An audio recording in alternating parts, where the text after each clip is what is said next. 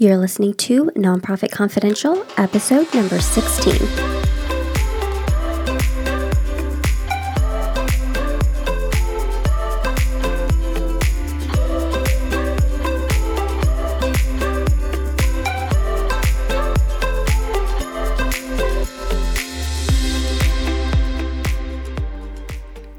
Hey there, welcome back to Nonprofit Confidential. This podcast is brought to you by Third Suite, which offers a suite of courses and consulting services that strengthen the nonprofit sector. My name is Sheila Nimishakavi. I'm the founder of Third Suite and the host of this podcast. And this podcast is specifically dedicated to helping you build an exceptional nonprofit organization that creates real change in the community on this show, I share many trainings as well as interviews with nonprofit talent who shared their compelling stories and offer excellent advice from working in the field. Before we hop into today's episode, I'm really excited to share a new free resource that Third Suite offers, which is an online book club. Third Suite's book club is a virtual book club, so that means you can join no matter where you are in the world. We'll discuss a new book each month that is relevant to our field and we'll share our thoughts and open up conversations all inside of our private Facebook group. And this book club is for you. So if there are books you want to read, or certain topics that you're passionate about, or even problems you're just trying to work through, bring them to the group. We can all learn together, weigh in, and ultimately build stronger organizations. So, if you're interested and want to join our private online book club, just head over to bookclub.thirdsuite.com. Okay, so let's jump right into today's episode. So, you know how sometimes so many people say the same thing that we all think it's true, but really it's a complete myth? Like our parents always said, if you go out in the cold without a jacket, you'll catch a cold. But later on in life, you realize that's totally untrue. A cold is a virus, so you get sick when you catch that virus from another person. If you go out in the cold without a jacket, you'll just be cold and miserable. Just like these little tales are pervasive in our personal lives, there are also a lot of myths circulating within nonprofits. And I don't just mean myths circulating about nonprofits by people outside of the field, like nonprofits don't make a profit, but I mean myths circulating by those of us in the field. So today we're going to debunk five of these common myths. Let's start with one of my favorites nonprofit budgets should net zero. This is completely false.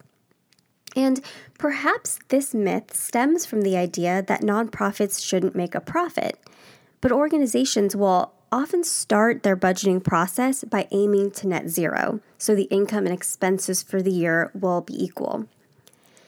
What's interesting is that in many for profit companies, they essentially have the same starting point for their budgets. The difference is that they'll start from a target profit and work backward from there, whereas many nonprofits will start from zero, put together their expected expenses, and then budget their income to make up for those expenses. Budgeting to net zero has several problems associated with it, but most importantly, if you're not strategizing and budgeting to make a surplus, there's no funds to contribute to a reserve account or a rainy day fund to help the nonprofit stay in business during challenging times. We all know that funding can be pulled out at any moment, so having reserve funds to pull from in an emergency truly is critical. But if you spend all the income you make each year, you won't be able to plan to build a reserve. Instead, it kind of just becomes something the nonprofit contributes to when it can. Like maybe you got a really big surprise gift or had an unexpected cut in expenses and ended up with a surplus at the end of the year. But it's not really strategy, it's wishful thinking.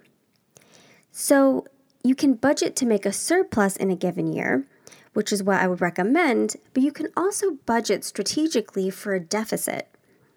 If you know your nonprofit is in a phase of rapid programmatic growth that's not necessarily backed by set funding but is mission critical, it's okay to plan for a deficit. The important thing is for there to be enough money in the bank and cash flow to keep the doors open and the nonprofit running. Another time you might budget for a deficit would be if you received funds in one fiscal year, but will be spending those funds down in the next fiscal year. So, let me give you an example of what I mean by this. Let's say a generous donor gave your organization $5,000 specifically to purchase laptops for the staff. The money came in at the tail end of one fiscal year, but the purchase for the laptops won't actually occur until the next fiscal year. You wouldn't want a net zero budget in this case because that would mean you had to raise another $5,000 in the fiscal year during which you bought the laptops. But you already received the money. So your budget would show a deficit, but it's not really like your nonprofit lost money. So, myth busted nonprofit budgets do not have to net zero. Another myth that is really commonly shared among nonprofits is that in kind donations aren't as valuable as cash, or I guess not as desirable as cash. And this isn't necessarily the case. There are many instances in which in kind gifts have the same net effect on your financials as cash would. So, for instance, let's use our laptop example again. If you're raising money to buy laptops and you're going to spend the total you raise on the computers, the net effect on your budget will be zero. So the money comes into your organization, but then it's spent on the laptops. If, on the other hand, let's say Apple generously decides to donate the laptops to your organization, the net effect on your budget is still zero. So the money didn't come in and it didn't go out, but you still got the laptops. And there are some added benefits of in kind gifts. So, first off, they can be easier to ask donors for. Donors are often a lot more willing to give a gift in kind it's a very tangible impact the donor can feel and really put their name on it, so it feels good for the donor. And this is definitely true for companies and smaller businesses who may not have it in their budget to give cash when you ask, but could provide gifts in kind. And it's also an easier ask for a first time donor or a way to get your foot in the door with corporations if you want to eventually ask them for corporate sponsorships. Another reason in kind can be good is that rather than repeatedly tapping into your donor pool for funding and running the risk of donor fatigue, when you get these types of needs met in other ways, that frees up your funding for expenses that you can't get in kind, like staff or um, you know rent, things like that. Now, of course, there really is a limit to what value in kind gifts provide. So we often hear about nonprofits with loads of clothing donated, but that really doesn't help the organization. So, what I'm talking about here are really gifts that save the organization money. So, things like pro bono legal counsel or technology. It's expenses you would have had to pay for anyway, but now you're getting them in kind. So, the, the net on your budget is zero, but you still get the benefit of the service or the, the product that you need. Okay, on to myth number three people give to people. So, this one is kind of a half myth. So, people are definitely much more likely to give to organizations that they are introduced to through friends. This is why peer to peer fundraising campaigns like Walks are so successful. This is also why it's so important for board members to fundraise because it's a major method of getting new donors into the organization. But this becomes a myth when the saying, people give to people, is misinterpreted to mean that fundraisers should bring their networks with them. So, when a fundraiser moves from one nonprofit to a new nonprofit, the misperception is that they should bring their quote unquote list because their donors give to them. But there is no list that fundraisers have that they can bring with them from one nonprofit to the next. And besides that, it's quite unethical to do that. So while a donor might give to a nonprofit because they know the person who asked them to give a gift, they continue to give because they value the work that the organization does. So if the new nonprofit this fundraiser goes to isn't aligned with what the donor values and the impact they want to have, it doesn't matter who asks them. The donor isn't likely to become a significant giver of this new organization. So, along the same lines, uh, the idea that people give to people becomes a myth when we take into consideration donor retention. So, a donor might have given because of who initially asked for the gift, but to retain the donor in the long run, they really need to connect with the mission of your organization. So there's going to be drop off from those gifts that board members bring into the organization and all of the donors that gave in, you know, peer-to-peer fundraising because maybe they don't feel strongly about the organization, but they gave because a friend asked them to. But if the friend doesn't ask, they won't give. So they aren't really your donors, if that makes sense. They're not tied to the organization. So the myth that people give to people is kind of a half truth. Yes, initially they give to the person who asks, but in the long run, they really are giving because they're tied to the organization and feel strongly about it. Okay, on to the next myth. The fourth myth is another one of my favorites, and this is successful business people can offer great advice for nonprofits. Success in the for profit world doesn't necessarily mean that this person can help solve nonprofit issues or even that their strategies will work within nonprofits in general. Now, personally, I've experienced this in my work with nonprofits where organizations will, for example, recruit a successful investor to serve as the treasurer of the organization. But being successful in the stock market does not mean this person automatically knows nonprofit finance. These are two completely different fields, and it takes time to understand the differences between nonprofit and for profit financials and how the analysis differs. Now, of course, if this successful investor also has years of nonprofit board experience, then that's just perfect. But my point is that people who are successful in for profit companies or in their specific field will not automatically translate that success to the nonprofit world right away. They need nonprofit experience and they need to learn the ropes. All right, the fifth myth that we have to consider is that cybersecurity is only an issue that for profit companies need to worry about. Many nonprofits handle incredibly sensitive information. Whether you're working at a community based health organization that can literally have patient data, or you work at a museum and have donors that want to keep their gifts private, nonprofits truly are responsible for a lot of private information. Part of being a good steward of donor funding and a good community partner in general is the ability to guarantee that information that should be kept private is safe. While we hear these stories about big companies that have their credit card information hacked into, and you know, we think to ourselves, well, that's a problem for big companies. I think we really need to come to terms with the fact that nonprofits play a much bigger game than we give ourselves credit for. Too many nonprofits have subpar cybersecurity measures in place. So, just to clarify, what would be considered a subpar security measure? So, something like writing the password for your nonprofit and taping it to the computer so you can log in easily, or having a sheet of paper with all of the passwords on it that you can reference whenever you need to log into accounts.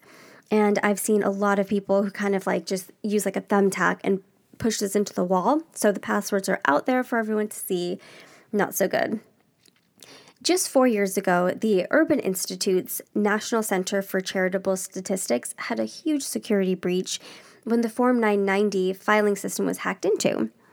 And just last year, Save the Children Federation's email was hacked into, and they were actually fooled into sending about a million dollars to a fake project. This is a big deal.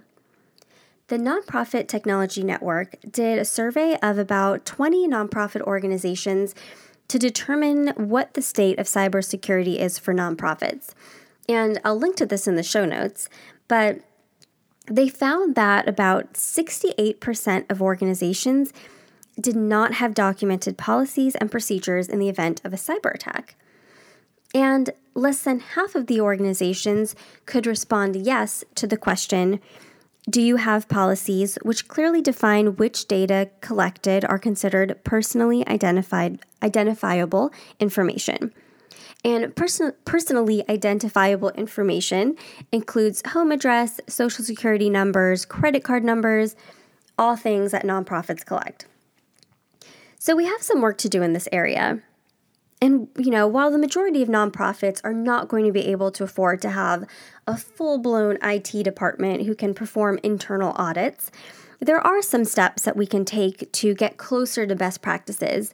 And there's even cybersecurity insurance offered now for nonprofits. So there's a way to protect your organization in the worst case scenario. Okay, so I know I said we were only going to talk about five myths, but there's one more that we absolutely need to bust. So I'm going to throw it in and let's call it a bonus. This myth is that strategic plans can't be changed during the time frame that they cover. So, if your strategic plan is for the next say 3 years, and within the first year you recognize some changes in the internal or external environment of your nonprofit, the myth perpetuates this idea that you can't go back and make edits to the document. But that's a total myth. You can and should update your strategic plan as you need to. Or else you'll have to keep justifying why, why you're not following through on the plan. So, let me give you an example. Remember when, think back to when the Affordable Care Act was passed. There were so many nonprofits that were advocating for access to healthcare for years and their constituents in a short time would actually have access to this care. So now, almost overnight, these organizations had to rethink their strategic focus. So perhaps now, instead of advocating for access, now they need a pivot, and their work actually entails helping their constituents work their way through the application and the online portal. But that's a shift away from advocacy and toward providing a service. So, in the last episode, episode 15, I talked about different frameworks for strategic plans that allow for more flexibility. So, rather than outlining every step of a strategic plan with action items and assigned roles, these stay more high level so you can pivot and shift your actions as needed. So, one way to look at this myth is to use one of these frameworks to create a more flexible strategic plan. But if that doesn't work for your organization, or leadership would prefer the traditional method of strategic planning, then the plan itself needs to be revisited during the time frame that it covers. The, the strategic plan truly is a decision making tool, so it needs to be assessed from the viewpoint of whether it can serve that purpose. Once the, the strategic plan isn't relevant or no longer serves that decision making tool function, then it needs to be changed, even if it is in the middle of the period for that strategic plan. Luckily, there really is no hard and fast rule preventing us from doing that. If your organization posts its, its strategic plan on your website and gives it to stakeholders, you can still change your plan. You would just inform the audience that due to an unforeseen change, a new strategic plan is needed. Okay, so today we've covered six myths that have worked their way through nonprofits and are a hindrance to creating exceptional impact. But I'm sure there are more. I really encourage you to think about what myths have become, you know, a part of your organization and you've come across them frequently to the point that they're almost dogma within your organization, but really they could use some questioning. And a great way to learn more about the nonprofit sector, as well as where some of these myths originated, is to look at studies and read about the nonprofit sector. And what better way to do that than to join Third Suite's book club? Like my not so subtle pitch? really, though, it's a great way to not only learn more within a supportive community, but also to talk through some of these hard and fastened rules that we set within our own organizations some of these myths truly originate because one person said it, passed it on to the next, and then that person told their staff, and it just grew from there. When we stop to look at research, though, sometimes we find out that what we took to be dogma is actually untrue. So, join Third Suite's book club. I promise you won't regret it. For more information, links, and show notes for today's episode, please head over to thirdsuite.com forward slash 16. And while you're there, simply click on the link to join Third Suite's book club or visit bookclub.thirdsuite.com. Thank you so much for tuning in today. I really, really, really appreciate it. I will talk to you next week.